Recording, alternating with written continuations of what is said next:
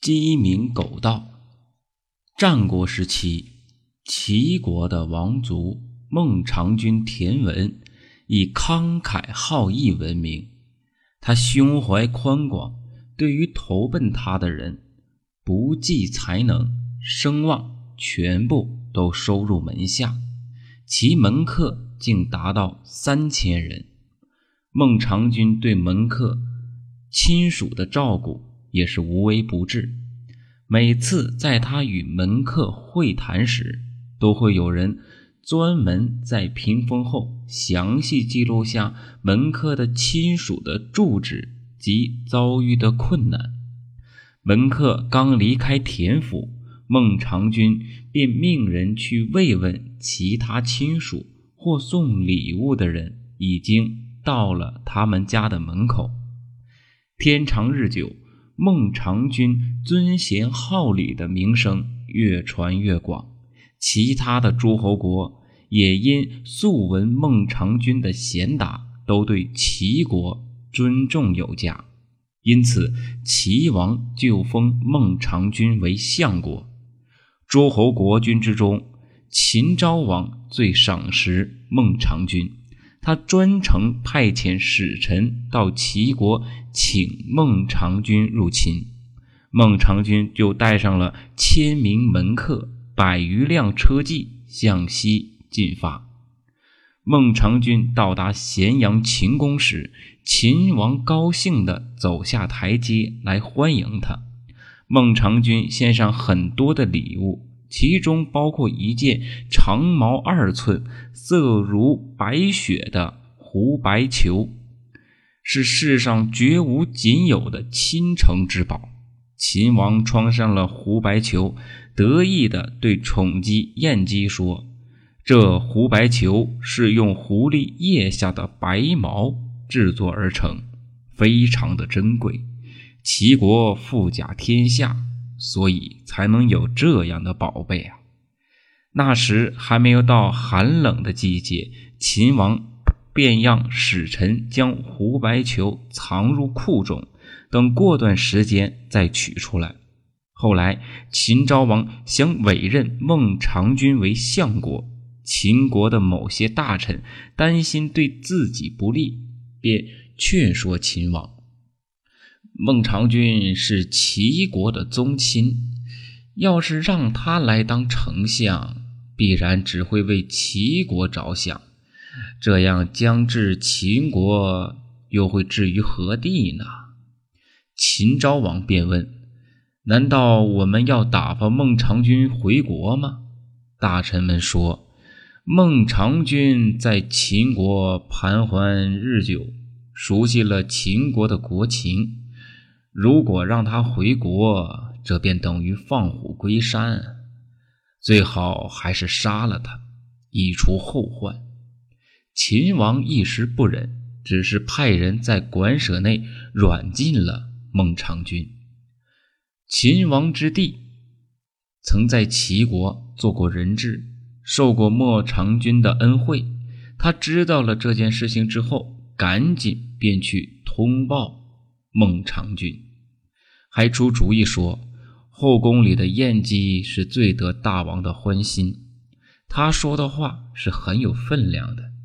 您要是能够让他帮助你在秦王面前说说情，我想就能顺利的脱身了。”孟尝君就请晋阳君为他啊向燕姬求情，并将啊。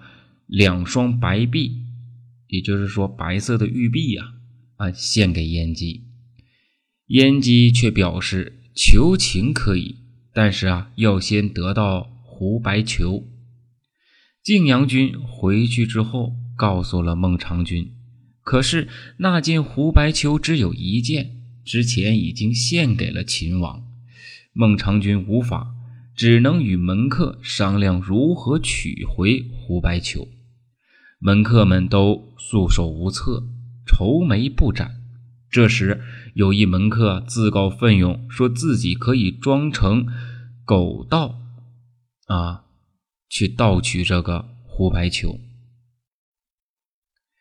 情急之下，孟尝君也顾不上了道义，就让那个人呢，啊，去进行啊偷盗。当天夜里，那名门客扮成狗的模样，顺着狗洞爬进了秦宫的衣库。守门人啊，把他当成了自己的狗，也没有设防。过了一会儿，守门的人啊便睡着了。那位门客便从他的身上拿到了钥匙，进入了衣库，取出了胡白球，回去交给了孟尝君。孟尝君随即通过晋阳君把胡白球献给了燕姬，燕姬很高兴，回复说一定会为孟尝君尽力。晚上，燕姬陪着秦王喝酒，酒酣时分，他对秦王说。我听说孟尝君是当世的豪杰，又是齐国的国相，我们把他请到秦国，不但没有重用他，还没有理由的就要杀掉他。此事啊，若是传扬出去，恐怕才能之士啊都会指责大王，而打消来秦国的念头吧。秦昭王想了一下，马上让人给孟尝君送去封传。这件是什么？便是出境的凭证，允许他离开秦国。孟尝君怕夜长梦多，立即启程东归。半夜的时候，孟尝君的车马到了函谷关，他怕秦王派人来追赶，急着要出关。依照秦王的法规，函谷关鸡鸣时分才可以开关。孟尝君忧心忡忡，一筹莫展。正在此时，他身后忽然传来了一声鸡叫，跟着四周都响起了鸡叫的声音。孟尝君很是疑惑，转头看去，原来是一位门客正伸着脖子学鸡叫呢。正是他引起了附近的公鸡一起啼鸣。关上的士兵听到鸡鸣的声音，便下来。打开关门，验证了孟尝君的疯传后，就放了他过关。而咸阳城中，秦王果然后悔了，立刻啊派人去追回孟尝君。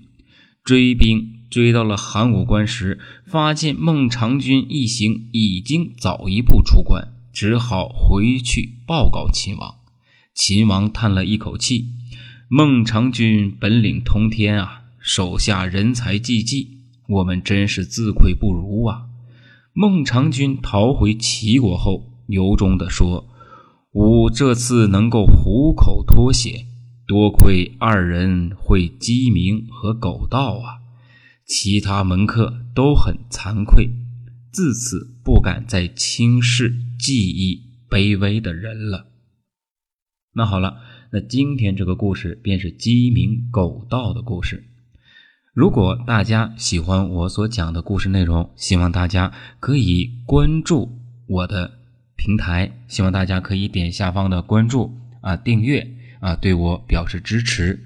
现在所讲的是先秦部分，等讲到秦汉部分的时候，我会将相关的一些录制的内容以及配乐等等相关内容啊。进行重新的包装，以整理，希望大家能够更多的支持。那好了，那谢谢各位的收听。